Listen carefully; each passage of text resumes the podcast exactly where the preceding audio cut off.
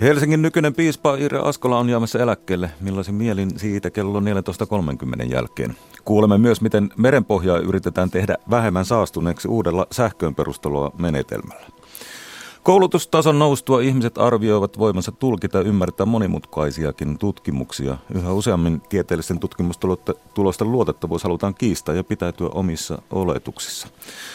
Kolumnistimme Inka Mero toivoo Suomeen lisää työperäistä maahanmuuttoa. Tiedustelemme myös, voiko junalakon perusteella jäädä huomenna töistä kotiin, mutta puhumme myös junien roolista matkailualalla. Tämän ajantasa studiossa Jari Mäkäräinen, hyvää iltapäivää.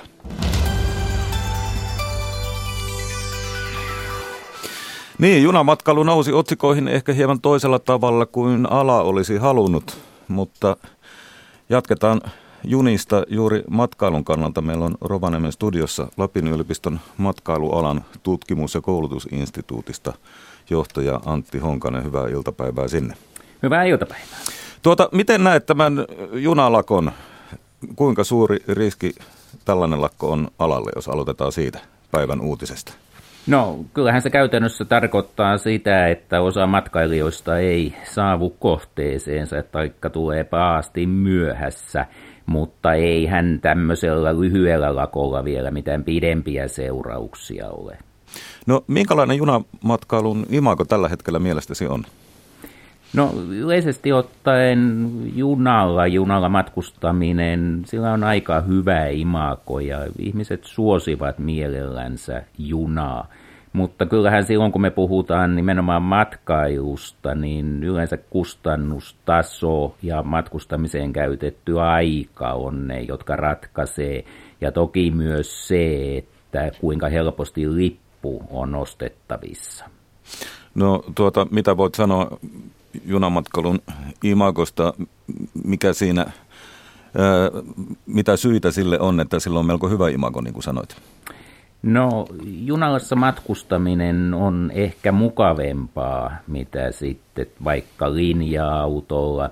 Toisaalta se liitetään myös ympäristöystävällisyyteen. Se ei saastuta ihan niin paljon, mitä sitten taas bensakäyttöiset vempeleet ja sillä myös pääsee keskustasta keskustaan. Se on aika tärkeää.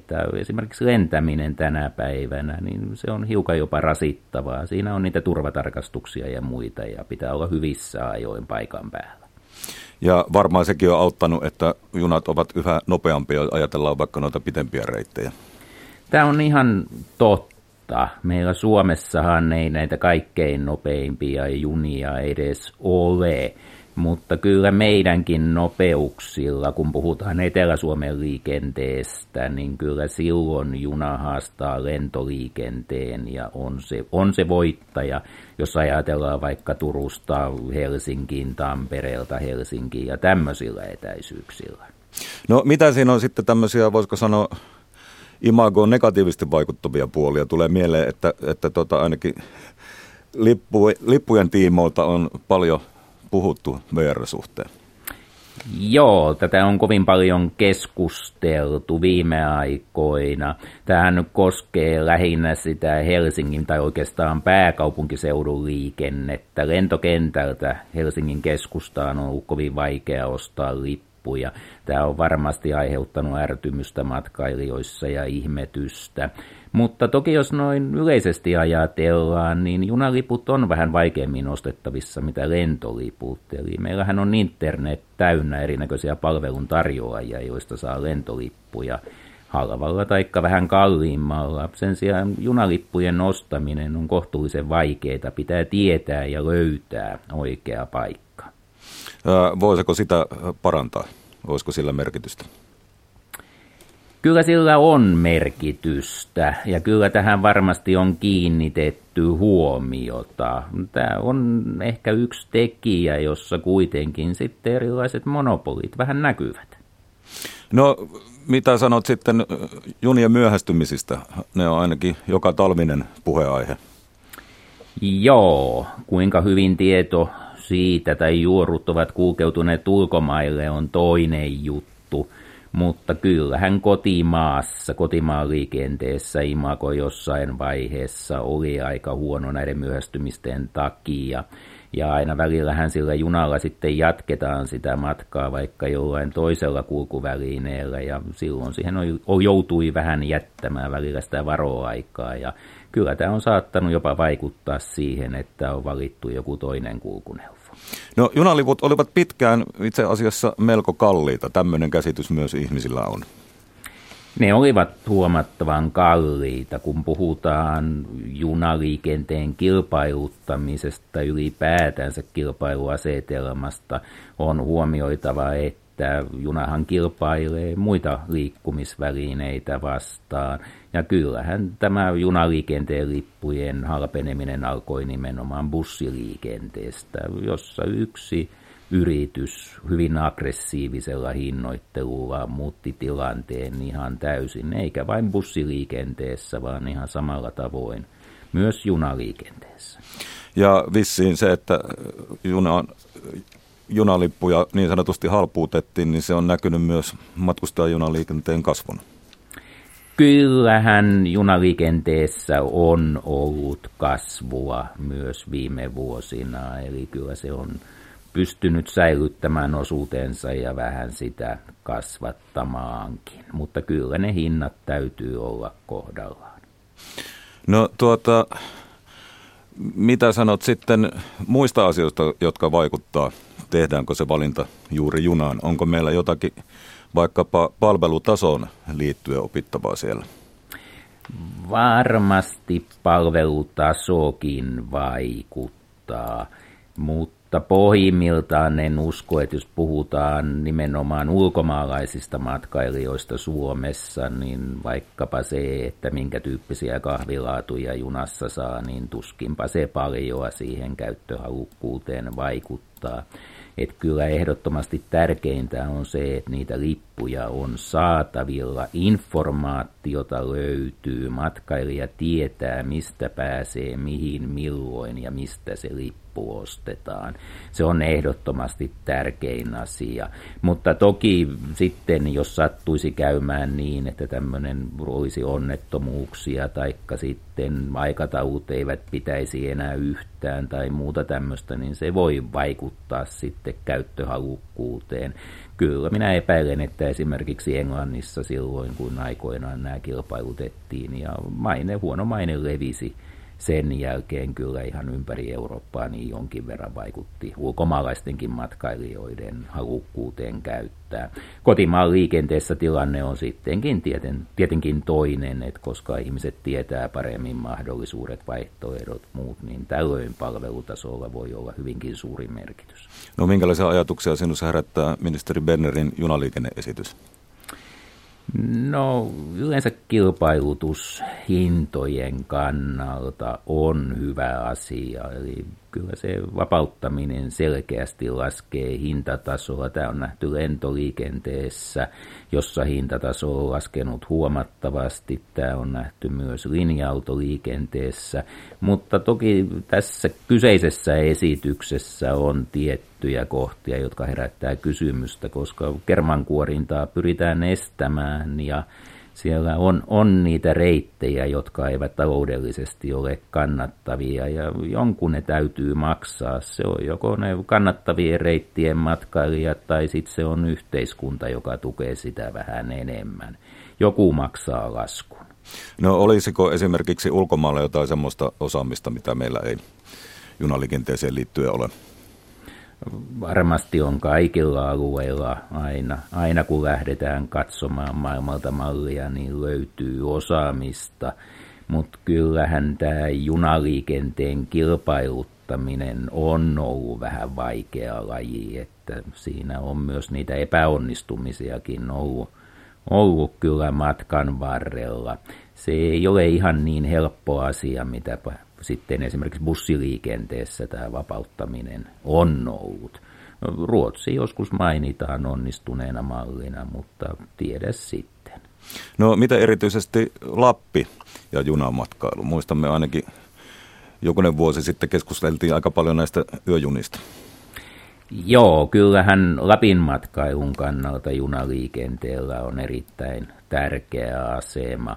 Et silloin kun me puhutaan ulkomaalaisista matkailijoista, jotka ei tuu omalla autolla, niin sehän on lentokone tai juna käytännössä, mitä sitten useimmiten käytetään. Ja sitten taas kotimaiset matkailijat tietenkin laskevat sitä, että onko se edullisempaa omalla autolla vai kannattaako tulla julkisella. Mutta on ihan itsestään selvää, että kyllä tälle on iso merkitys, merkitys tänne ja kyllähän tällä hetkellä monesti tilanne on se, että itse asiassa Lappiin matkustaminen on kalliimpaa kuin vaikkapa johonkin suureen keski-eurooppalaiseen kaupunkiin. No sinänsähän juna on vanha keksintö. Onko mahdollista kehittää jotain aivan uutta junamatkailua? Löytyisikö siitä maailmalla hyviä esimerkkejä? No varmaan siihen on mahdollista kehittää uutta, mutta mutta ehkä se ei sitten enää ole junaliikennettä. Että näitähän on ollut näistä hyperluoppi kaiken maailman muista vastaavista ilmiöistä. Ne ei ole enää oikeastaan junaliikennettä, ne on ihan, ihan jotain muuta ja välillä menee vähän science fictionin puolellekin. Ne saa nähdä mikä on mahdollista, mikä ei. Mutta niin kuin tosiasiahan on se, että nämä kaikkein nopeimmat junat eivät ole ikinä Suomeen tullut. Se johtunee siitä, että meillä on tämä väestöpohja kuitenkin sellainen, että meillä valtaosa väestöstä asuu kohtuu lähellä pääkaupunkiseutua, jolloin riittää, riittää se semmoinen parisataa kilometriä tunnissa. Mä luulen, että junaliikenteen kannalta ehkä se semmoinen suuri kysymys olisi se, että jos meidät saataisiin yhdistettyä tuohon Eurooppaan muunkin kuin Venäjän kautta. Eli silloin puhutaan oikeastaan tästä tunnelista Viron puolelle, jolloin me oltaisiin osa sitten Keski-Euroopan junaliikennettä. Mahdollisesti, mikäli ne junat myös siitä eteenpäin olisivat nopeita. Sitähän ei tällä hetkellä ole. Niin itse asiassa suomalaisten junamatkailusta ulkomailla kuitenkin puhutaan melko vähän, vaikka se taitaa olla ihan kohtuullisen suosittua. Kyllä ja ei, eli on matkailijoita, jotka mielellänsä matkustaa junalla ulkomailla, mutta meillä tietenkin on sitten se, että se junaliikenne on enemmän sitä, että ensin mennään, ensin mennään lentokoneella, sitten mennään junalla. Toki näitä tämmöisiä Interrail-tyyppisiä lippuja on yhä edelleen myynnissä ja niitä saa myös vanhemmatkin, että se ei ole enää pelkästään nuorille. Mitä lukuja mulla ei ole esittää, mutta se on ihan potentiaalinen tapa matkustaa ympäri Eurooppaa. Lapin yliopiston matkailualan tutkimus- ja koulutusinstituutin johtaja Antti Honkonen, kiitos näistä juna-arvioista. Kiitos.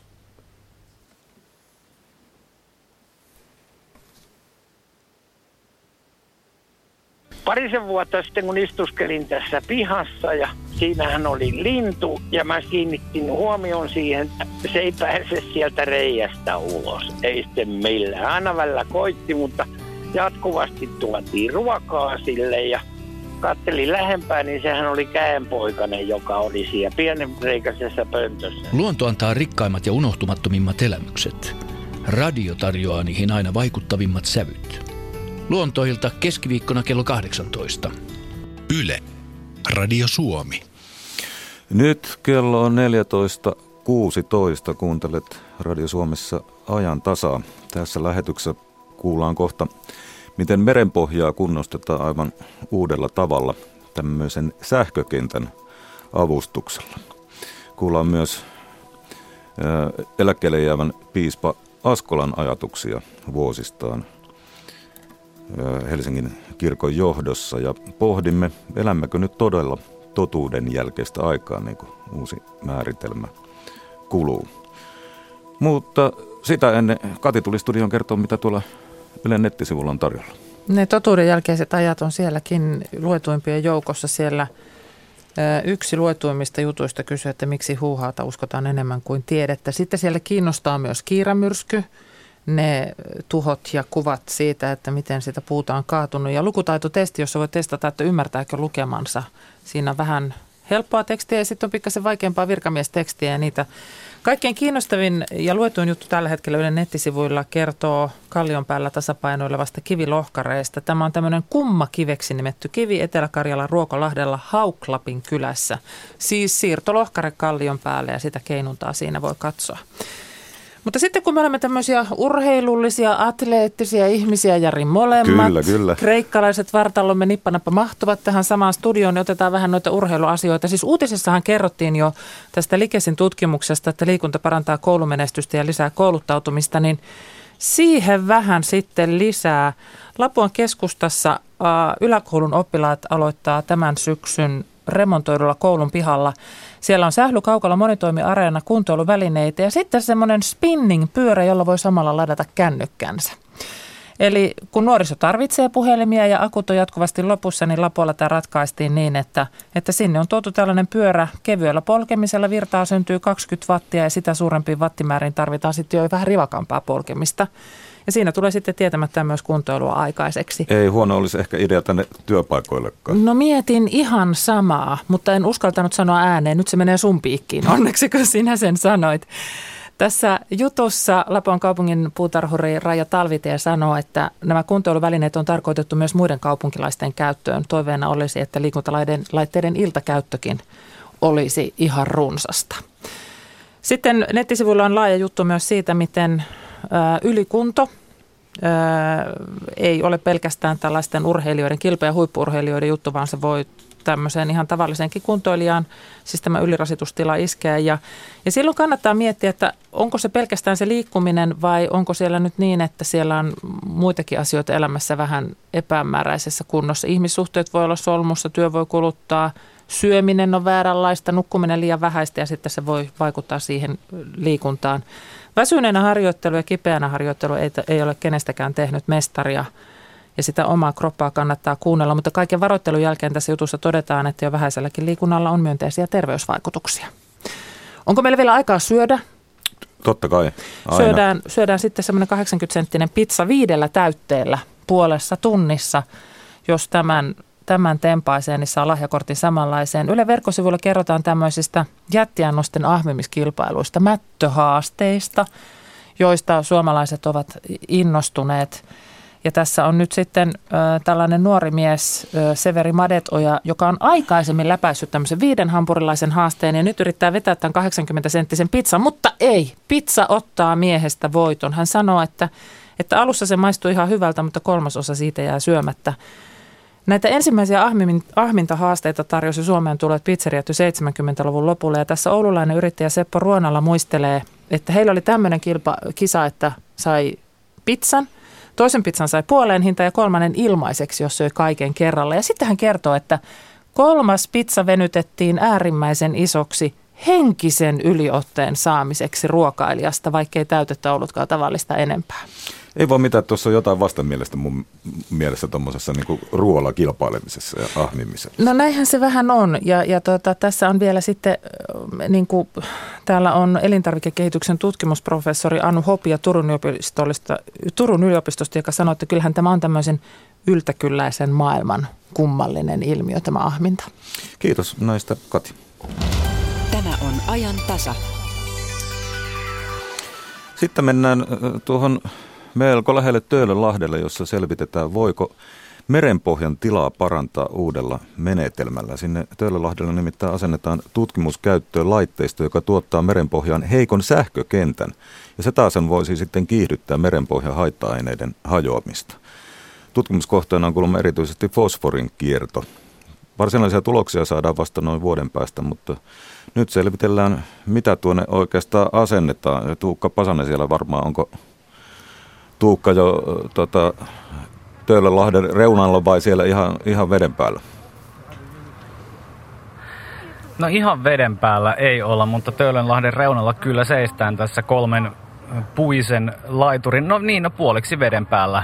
Laiturit ovat puoliksi jo tässä Lahdella ja tässä on erilaista sähkövempelettä nyt ympärillä ja tuolla vielä otetaan näytteitä keskellä Lahtea ennen kuin näitä laitureita lähdetään sitten rahtaamaan sinne.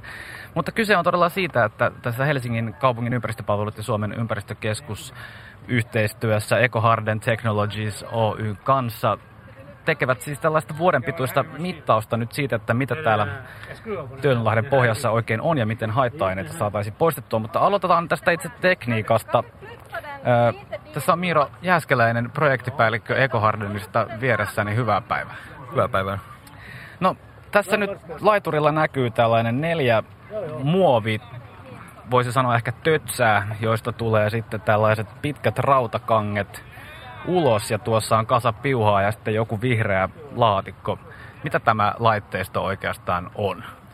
Tämä on tämmöinen elektrokineettinen hapetusmenetelmä, jossa me asennetaan sitten näitä elektrodeja riveittäin tonne, tässä tapauksessa neljä riviä, ja niiden välissä sedimentisistä aikaan saadaan hapettumista ja sitten sen liejun tiivistymistä ja kovettumista. Ja tällä me toivotaan hapettuksella saada pois myös helppoliukusta orgaanista aineesta ja tällä tavalla parantaa sitä happitilaa fosforin reuspension vähentämiseksi, mutta sitten toisaalta myös EU-hankkeessa tutkitaan tämän hapetuksen ja happiradikaalien tuotannolla, että saataisiin sieltä siellä olevia öljyhiilivetyjä ja polysyklisiä aromaattisia hiilivetyjä hajotettua samalla. Niin, pyrkimyksenä on siis tutkia tuota merenpohjan tilaa ja sitä, että voitaisiinko tätä nyt sitten laajentaa myös Itämeri käyttöön, mutta miten tällainen tekniikka, Töölönlahti on kuitenkin vielä tällainen suhteellisen pienehkö sisälahti, kuinka sitten, jos ajattelee vaikka Itämerta kokonaisuudessaan, niin onko tällainen tekniikka skaalattavissa? No, kyllä tämä on skaalattavissa, mutta kokonaisuudessaan se on toki aika iso, mutta että ainakin nyt näistä sisälahdista voidaan aloittaa. Ja, ja.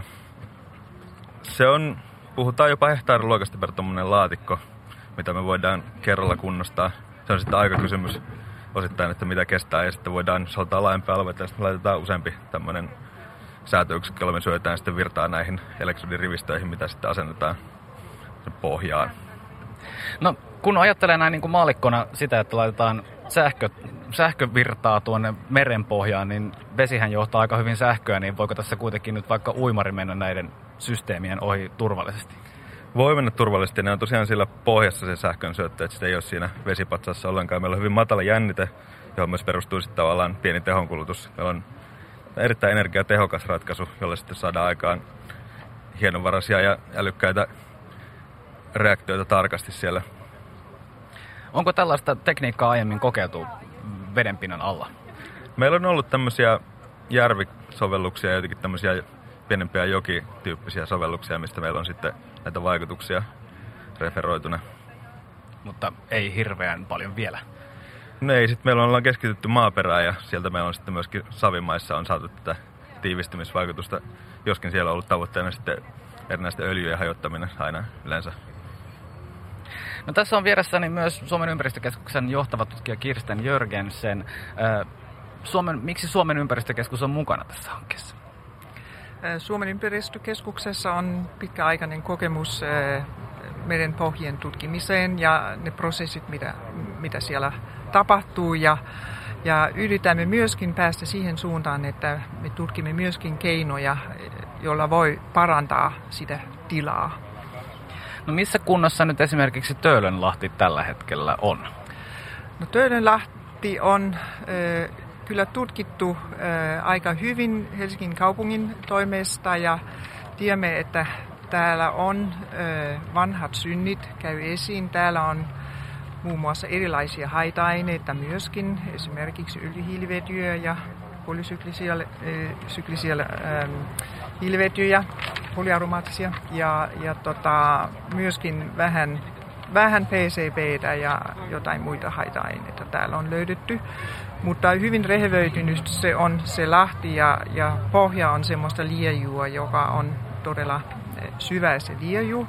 Ja kun tässä näemme vaikka niin kaunis päivä, siis se vesi on aivan sameita ja, ja tota, ei sillä lailla ehkä houkutele uimaan.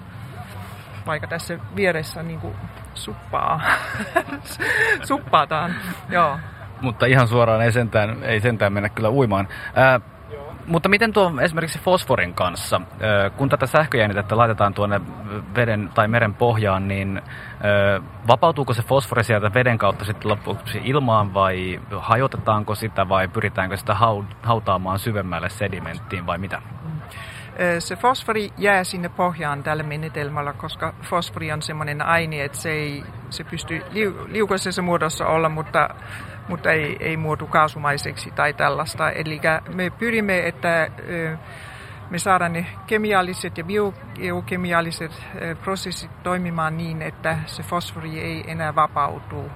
Eli me yritetään pistää poikki se semmoinen huono kierre, joka yleensä on tämmöisissä rehevöityneissä sedimenteissa.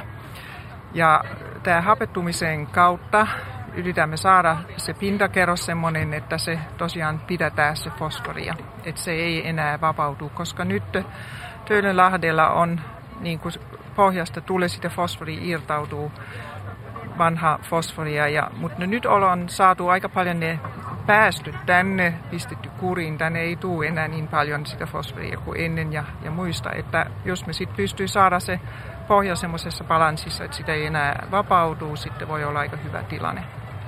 No vielä lyhyesti loppuun. Tässä nyt tutkitaan tosiaan tätä fosforia ja ö, näitä muitakin haitta-aineita. Ö, voisiko tämä menetelmä olla sellainen, että esimerkiksi saaristomeren pohja jossain vaiheessa saataisiin puhtaammaksi?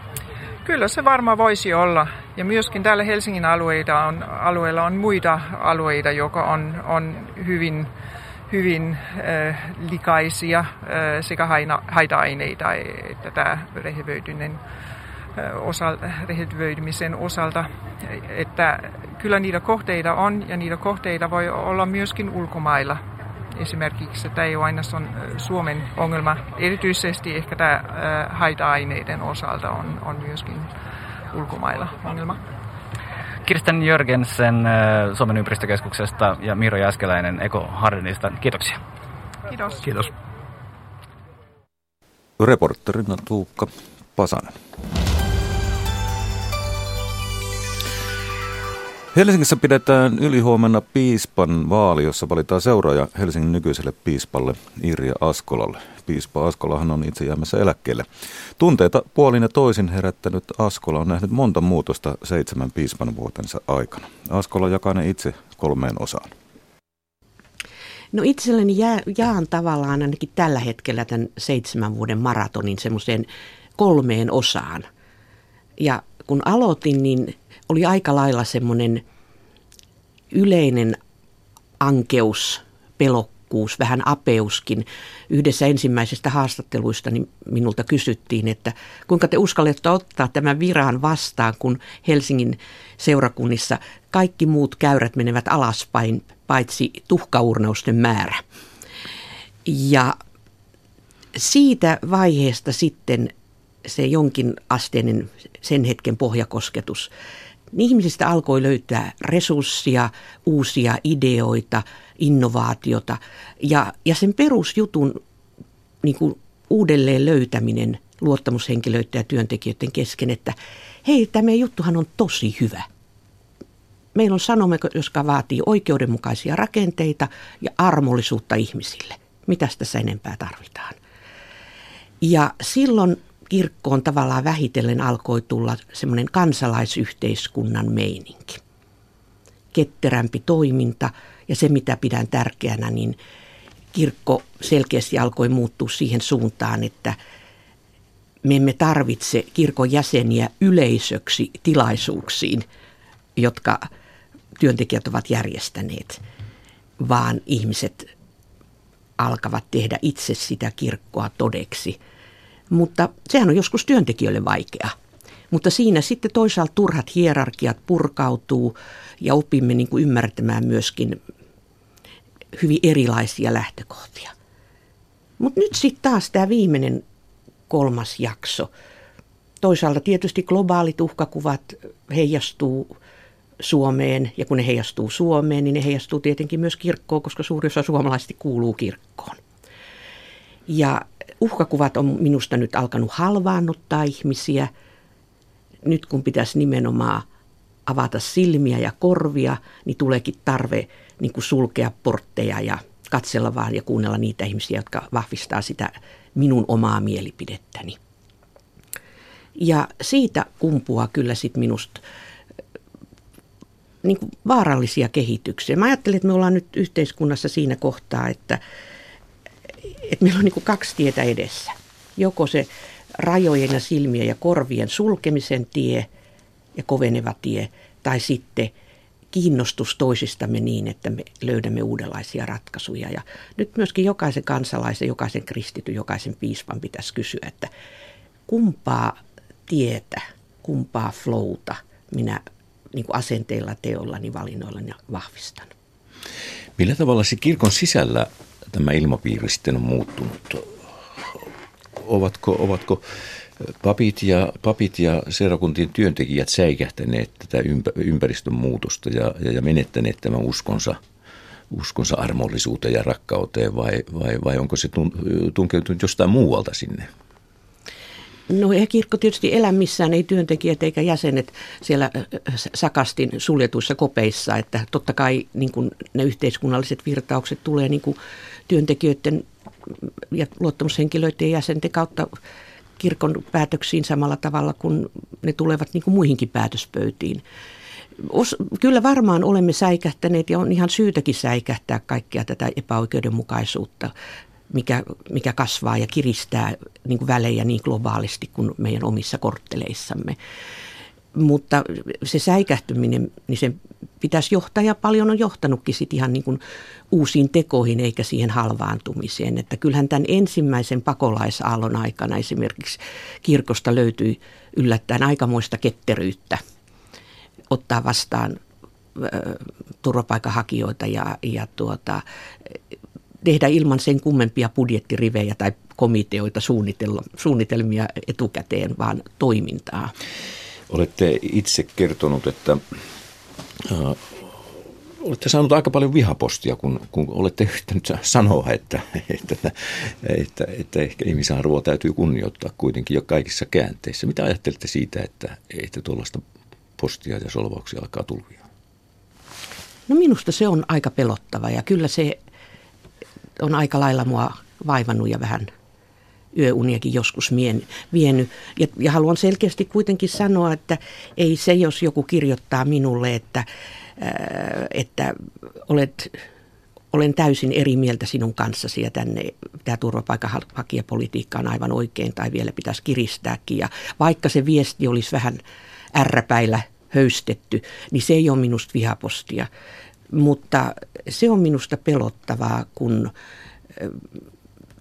siihen minun esittämäni kannanottoon tai joskus tekoonkin, niin liittyy semmoinen hyvin solvaava, joko ulkonäköön, seksuaalisuuteen liittyvä, jolla ei se mielipiteen kanssa ikään kuin mitään tekemistä, raiskausuhkaus ja sehän on tämän talon toimittajillekin tuttua tämän tyyppiset postit, mitkä on lisääntynyt yliopistossa, ministereiden kansanedustajien parissa ja erityisesti naisten, johtavien naisten kanssa, niin me on aika paljon tästä puhuttu.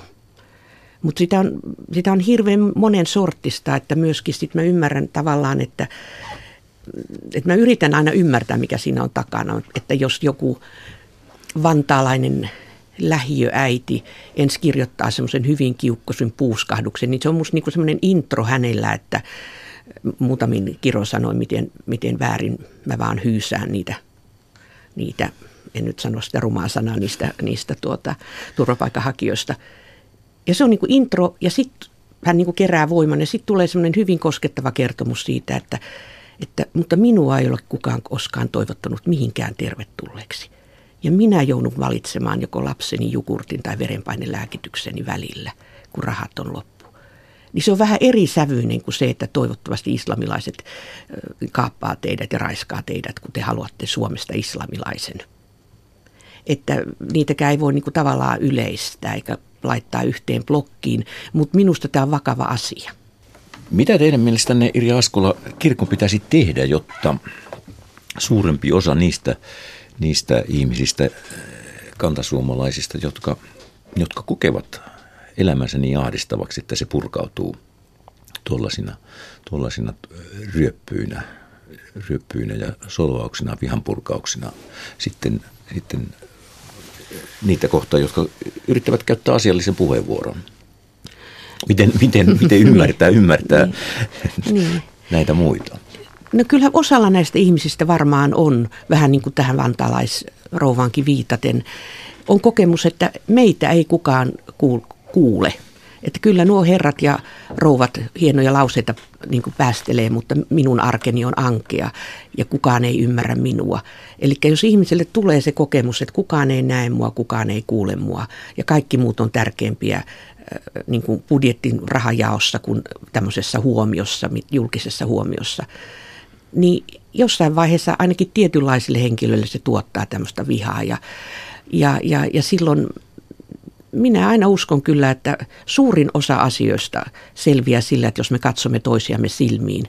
Mä oon puhunut paljon erimielisyyden etiikasta, että saat olla kanssani eri mieltä, mutta mut kerro lisää, miksi sinä olet tota mieltä. Mm-hmm. Ja useinhan sitten myöskin semmoiset vahvat ennakkoluulot poistuu sillä, kun onpa se sitten niin kuin seksuaalivähemmistöön kuuluvat tai turvapaikanhakija tai joku muu tälle ihmiselle outo ilmiö. Niin kuin tämä ilmiö saakin ihmisen kasvot, ihmisen kokonaisen tarinan, mistä hän on tullut. Niin silloin voi tapahtuakin tämmöinen suvaitsevuuden ihme. No, viime, vuosi, viime vuodet nyt sitten kirkon yhteydessä käytyä keskustelua ovat hallinneet tässä nämä, niin kuin tullut esille, seksuaalivähemmistöjen asema suhteessa evankelis-luterilaisen kirkkoon ja sitten toinen kysymys ehkä tämä, tämä tu, suhde tähän turvapaikanhakijoihin ja siihen keskusteluun. Niin, niin. Millä tavalla toivoisitte, että tämä, tämä, nämä asiat, niin ikään kuin nämä kokonaisuudet, otetaan nyt tämä seksuaalivähemmistöjen suhde, niin, niin, niin millä tavalla toivoisitte, että se kirkossa järjestettäisiin? Siinä on tämä avioliitto, mm, mm, mm. avioliittoon vihkiminen ja, mm. ja, ja rukoilu ja siunaaminen ja kaikki nämä kysymykset. No ensinnäkin mä toivoisin, että tähän keskusteluun tulisi enempi sitä sävyä, että me puhumme, että me vaan puhuisi siitä, että mitä papeille tapahtuu tai mitä pappi saa tehdä tai ei saa tehdä ja mitä kirkossa saa tai ei saa tehdä suhteessa siunaamiseen tai vihkimiseen, vaan siinä olisi, että me ei mentäisi tällä kärjellä eteenpäin koko ajan tai pääsääntöisesti, vaan tähän keskusteluun tulisi selvästi mukaan, voisi tulla niitä seksuaali- ja, seksuaali- ja sukupuolivähemmistöihin kuuluvia, joista monet on kirkon jäseniä, kirkon työntekijöitä, luottamushenkilöitä, ovat pitkään joutuneet olemaan niin sanotusti kaapissa, piilossa, kokemaan kaikenlaista, että myöskin heidän niin kuin näkökulmansa tulisi voimakkaammin esille. No sitten itse toivon, että olen sitä mieltä ollut pitkään, että koska kirkolliskokouksessa tuskin kovin helposti tämä vihkimisoikeus menisi läpi, niin jotta me päästäisiin tässä tästä vellovasta ja aika hankalasta kantelukierteestä ja, ja, ja toinen toistaan haavoittavista keskusteluista ja oppi vastaan armo ja ihminen vastaan kirkkokäsikirja ja, ja semmoista juupas eipäs keskustelusta, niin, niin ensinnäkin, että me tavalla tai toisella liittyttäisiin pohjoismaisiin luterilaisiin kirkkoperheisiin, jossa kaikki tämä on, on toisella tavalla järjestetty jo vuosia ja vuosikymmeniäkin sitten osittain. Ja että, niissä, että ne papit, jotka haluaisivat siunata käsikirjan mukaisen siunauskaavan mukaisesti samaa sukupuolta olevan avioparin, joka olisi maistraatissa saanut sille avioparin statuksen tai avioliiton statuksen, niin he voisivat tehdä sen. Ja, ja, ja tuota, siitä voitaisiin papit sitten asiantuntemustaan ja luovuttaan käyttämällä saada, saada semmoisen vahvan, kauniin, hengellisen osuuden siihen hääjuhlaan. Helsingin eläkkeelle jäävää piispaa Irja Askolaa haastatteli Sakari Kilpelä. Junalakko alkaa siis tänä iltana. Mitä tehdä huomenna, jos käy töissä vaikkapa vieraalta paikkakunnalta? Juna on työmatkaa varten välttämätön. Onko lakko pätevä syy jäädä töistä pois? Ei ole. Näin sanoo EK suurimpiin jäsenliittoihin kuuluvan Paltan varatoimitusjohtaja Tuomas Aarto. Lähtökohtaisesti työntekijän pitää tämmöisessäkin tilanteessa tulla töihin. Se on niin kuin ihan, ihan selvä juttu ja, ja tuota niin, mikäli näin ei sitten jostain syystä tapahtuisi, niin työnantajalla ei ole palkanmaksuvelvollisuutta tämmöisen päivän osalta. Mutta jotta tämä tilanne vältettäisiin, niin tietysti suositeltaisiin, että työpaikoilla käytäisiin, kun tämä on ennalta tiedossa, niin läpi muita mahdollisuuksia järjestää sitten tämä työpäivä, jos se töihin tuleminen on, on vaikeaa. Ja silloin voidaan miettiä esimerkiksi sitä, että olisiko etätyöpäivä mahdollinen ratkaisu tämmöiseen tilanteeseen. Tai sitten esimerkiksi vuosilomapäivän käyttäminen. Et se lopuksi täytyy kuitenkin todeta sitten, että jos se työpaikalle tulo ei millään keinolla sitten loppujen lopuksi kuitenkaan onnistu, niin kyllä lähtökohta näissä tilanteissa on se, että kenenkään työpaikka tämmöisessä tilanteessa ei kuitenkaan mene. No jos ajatellaan vaikka sellaista yksinhuoltajaa, joka käy toiselta paikkakunnalta töissä, mitenkä äh, pitkälle tässä ikään kuin juridisesti voidaan mennä? Voidaanko edellyttää, että, että hän, hän yöpyy hotellissa siellä työntekopaikkakunnallaan ja palkkaa jostain lastenhoitajat siksi aikaa, kun on poissa kotoa? Mikä on se ikään kuin se juridinen velvoite, koska tulee sellainen äh, ikään kuin pakkotilanne vastaan, jolloin on, täytyy ymmärtää jo työntekijäkin, että nyt tämä on liian hankalaa? Juridiikan kannalta, jos tämmöisessä tilanteessa työpaikalle ei pääse, niin työnantajalla ei missään olosuhteissa ole velvollisuutta maksaa palkkaa tämmöiseltä tekemättä jääneeltä työ, työpäivältä, mutta kenenkään työ, työsuhde tai tämmöisen tilanteen vuoksi niin on myöskään syytä lähteä päättämään. Kuitenkin, kuitenkin kaikki normaalisti käytettävissä olevat keinot mun nähdäkseni pitää kyllä käydä, käydä läpi. Ja jos nyt asiat sitten todella menisivät aivan solmuun, niin se suurin sanktio on se, että siitä tulee palkaton työpäivä sellaiselle työntekijälle, joka ei työpaikalle päässyt. No näin, näin, näin, se, on, näin se on näissä tilanteissa. Mikä on Paltan arvio, äh, mitkä ovat niitä aloja, joihin tämä häiriö kaikkein kipeimmin iskee? Lakon vaikutuspiirissähän on kaiken kaikkiaan noin parisataa tuhatta ihmistä ja kun puhutaan junaliikenteen keskeytymisestä, niin mä uskon, että tämä, tämä tuota, niin, tilanne on isossa kuvassa koskee varsin isoa osaa suomalaista elinkeinoelämää ja monia toimialoja ja, ja työpaikkoja. Tietenkin se, mikä merkitys sitten käytännössä tällä tilanteella on, niin varmaan riippuu hyvin paljon siitä, että minkälaisia työtehtäviä henkilöt tekee. Että, että tietenkin sellaisissa tehtävissä, jossa se työ ei ole niin tiukasti aikaan, anteeksi paikkaan, paikkaan sidottu, niin varmaan löytyy helpommin, helpommin mahdollisuuksia sitten vaikka suorittaa työtä toisesta paikasta kuin siitä kiinteätä työpaikasta. Äänessä oli palvelualojen työnantajien varatoimitusjohtaja Tuomas Aarto. Harri Palmolahti haastatteli. Elämmekö nyt todella totuuden jälkeistä aikaa, niin kuin uusi määritelmä kuuluu? Tieteen vastustaminen ja tutkimustulosten kiistäminen tuntuvat olevan nykyhetken ilmiö, ja omalle käsitykselle asioista on helppo löytää tukea netin samanmielisten ryhmistä. Tiedät antaa harvoin yksinkertaisia totuuksia, ja epävarmana aikoina suositumpia ovat helpot selitykset, joita esimerkiksi poliitikot saattavat näkyvästi viljellä. Helsingin yliopiston viestinnän professori Esa Väliberronen pohtii, onko tieteen totuuden arvostus muuttunut?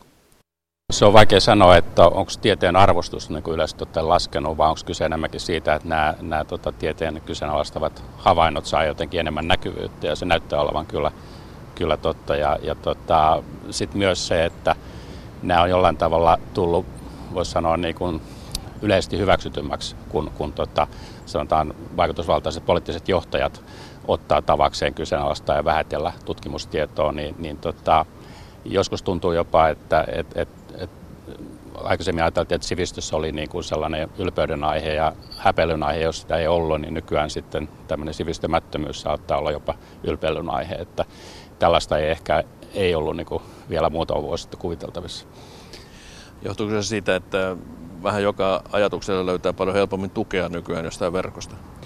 Joo, kyllä tämä varmaan on, on sitä, että internet on täynnä erilaista tutkimustietoa ja sellaista tutkimustiedolta ikään kuin näyttävää tietoa, joka tosiasiassa on jotain ihan muuta. Ja, ja tota, ää, ihmiset aika paljon hakee niin kun tietoa nykyään, ihmiset ovat aika aktiivisia, ja, ja tota, mutta sitten sit kuitenkin kun me haetaan sitä tietoa, niin meillä on taipumus niin kun, löytää sellaista tietoa, joka niin kuin vahvistaa meidän maailmankuvaa tai ennakkokäsityksiä asioista. Ja, ja, ja tota, sen suhteen me ei olla ollenkaan kriittisiä, toisin kuin sellaisen tiedon suhteen, joka haastaa meidän ennakkokäsityksiä ja uskomuksia. Niin kuin tiede aika usein tekee ja tutkimus aika usein tekee, että se haastaa meidän ennakkokäsityksiä, niin, niin tota, sitä on sitten jotenkin vaikeampi hyväksyä tai uskoa.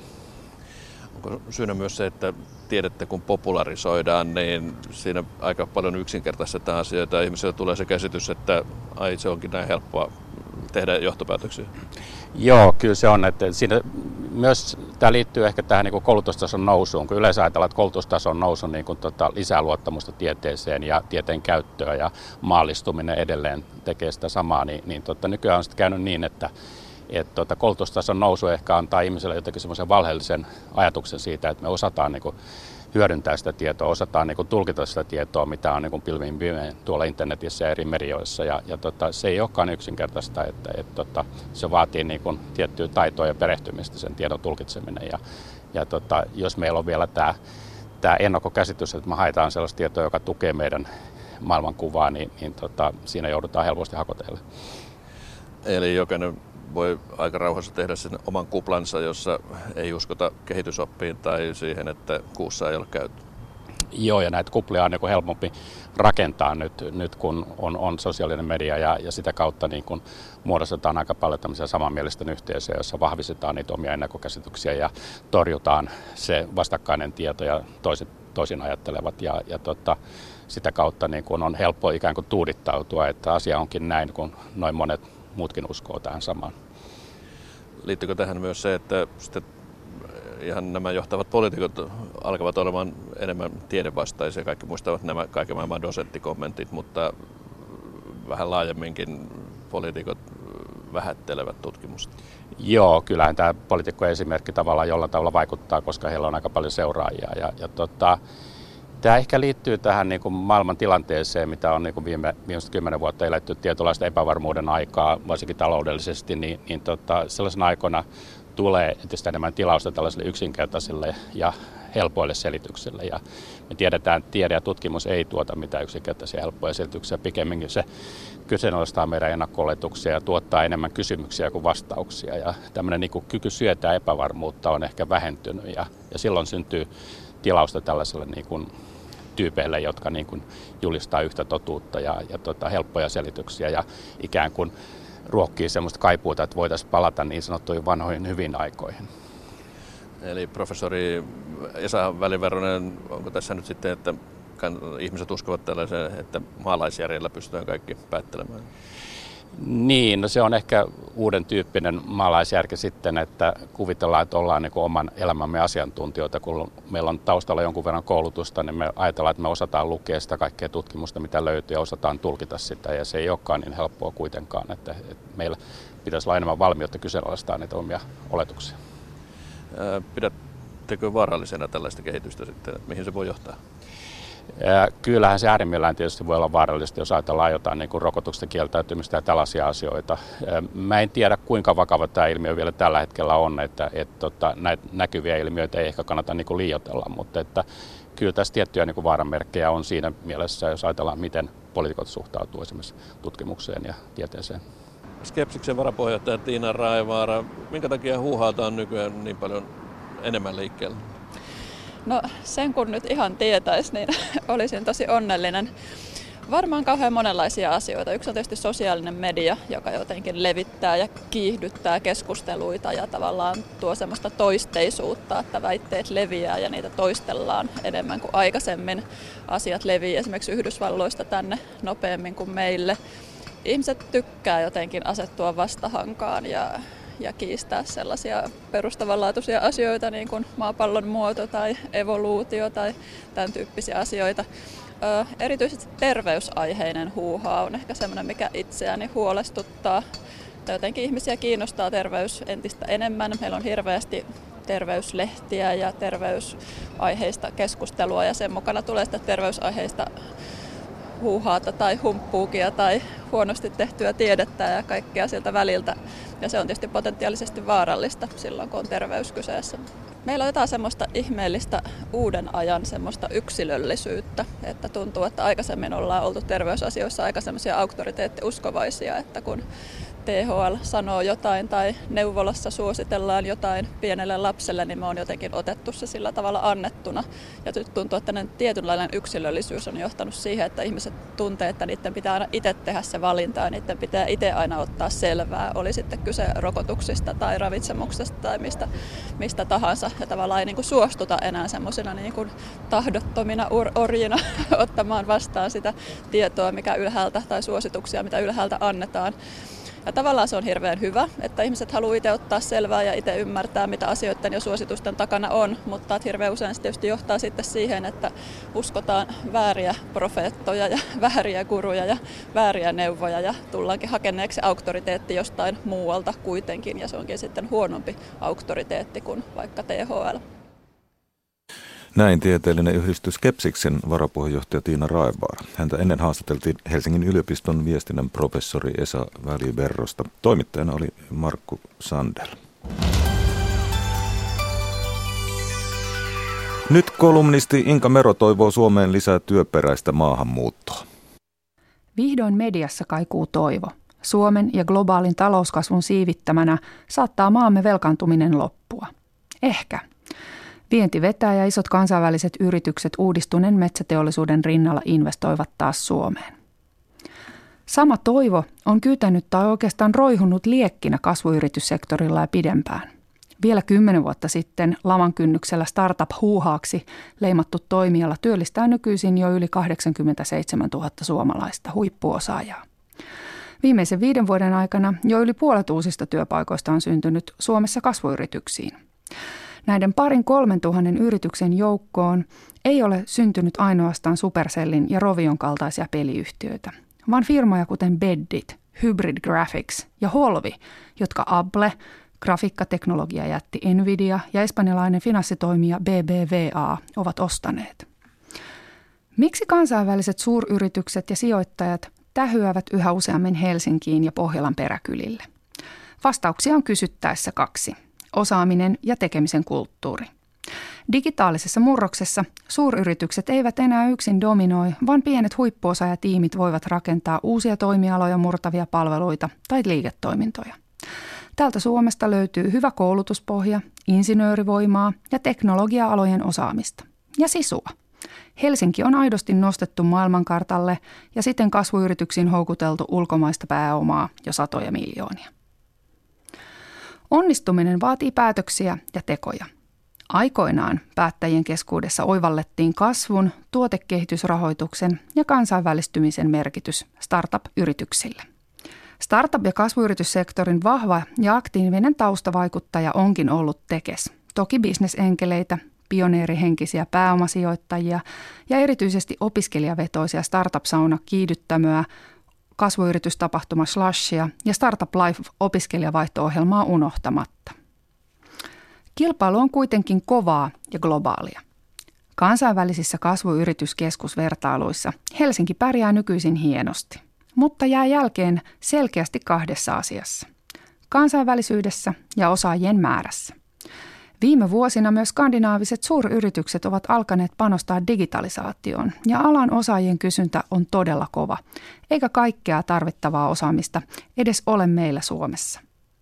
Väitänkin, että Suomen seuraavan kymmenen vuoden kasvun pullonkaula ei ole enää rahoitus, vaan osaajat. Ensin tarvitaan osaajia, ohjelmoijia, tuotteistuksen ammattilaisia, konseptoijia, tekoäly- ja koneoppimisen guruja, digimarkkinoinnin ja lanseerauksen ammattilaisia, data-analyytikkoja ja tietenkin yrittäjätiimejä ja sarjayrittäjiä. Huippuosaajia, seuraavat onnistumiset ja kansainvälinen pääoma ja muut osaajat. Syntyy positiivinen kehä. Tätä logiikkaa tukee vastikään julkaistu tutkimus eri kasvuyrityskeskuksista, jossa todetaan sama – vain osaajien tuominen voi luoda kasvun mahdollisuuksia ja nostaa Helsingin ja sitä kautta koko Suomen, Berliinin ja Lontoon kansainväliseen liigaan. Mitä ovien avaaminen sitten osaajille käytännössä tarkoittaa? Se tarkoittaa pieniä ja suuria asioita, systemaattisuutta ja usean vuoden panostusta. Kun bulgaarialainen tekoälyyn erikoistunut huipputiimi miettii, mihin perustaa oman uuden startupin pääkonttorin, vastauksen pitäisi olla Suomi tai Helsinki, eikä Berliini. Samoin kiinalaisen huippuyliopiston professorin pitäisi haluta tulla juuri tänne tekemään tutkimusta muutamaksi vuodeksi. Tai pelialalle tähtävän piilaaksosta Eurooppaan muuttavan parikymppisen markkinoinnin huippuammattilaisen, joka ei enää kestä päivittäisiä kaksituntisia työmatkoja tai asumisen kalleutta. Vastaus on Suomi, koska täällä ovat parhaat kasvuyritykset, muut alan huippuosaajat, ala ymmärtävät sijoittajat ja potentiaaliset globaalit suuryritysasiakkaat ja kumppanit. Suomi, koska täällä puhutaan englantia ja lapsille on tarjolla hyvä tai oikeastaan maailman paras varhaiskasvatus ja peruskoulu myös englanniksi. Suomi, koska täällä on hyvä työn ja vapaa-ajan tasapaino, nopeat globaalit lentoyhteydet ja upea luonto. Suomi, koska täällä töissä tehdään asiat niin kuin sovitaan ja täällä tähdätään aina korkealle. Suomi, koska täällä yhteiskunta on turvallinen, yhteistyö viranomaisten kanssa kitkatonta ja työluvan saa nopeasti, koska haluamme kaikki huippuosaajat tänne töihin ja äkkiä. Todellisuudessa näin ei kuitenkaan ole. Esimerkiksi Tukholma on vielä kansainvälisempi. Berliinissä on kymmenen kertaa enemmän sekä osaajia, yrityksiä ja pääomaa. Pieni satavuotias Suomi voisi näyttää tässä asiassa kyntensä ja panostaa kokonaisvaltaisesti nyt seuraavaan kasvun kymmenvuotiskauteen. Ovet auki huippuosaajille. Tarvitaan nopeampi lupamenettely suomalaiselta yritykseltä työtarjouksen saaneille hakijoille – ja tarvitaan takuu englanninkielisestä päivähoito- tai koulupaikasta lapsille. Ja lopuksi tarvitaan tietenkin iso rummutus maailmalla. Tervetuloa Suomeen. Suomeen tarvitaan pikaisesti myös uusi mielenterveysohjelma, näin sanoo Suomen mielenterveysseuran kehitysjohtaja Christian Waalbeck. Mielenterveysomaisten keskusliitto on esittänyt huolensa mielenterveyspotilaiden omaisille jäävästä vastuuta ja huomenna siitä aiheesta lisää kello 10 ajantasassa. Nyt kello tulee 15.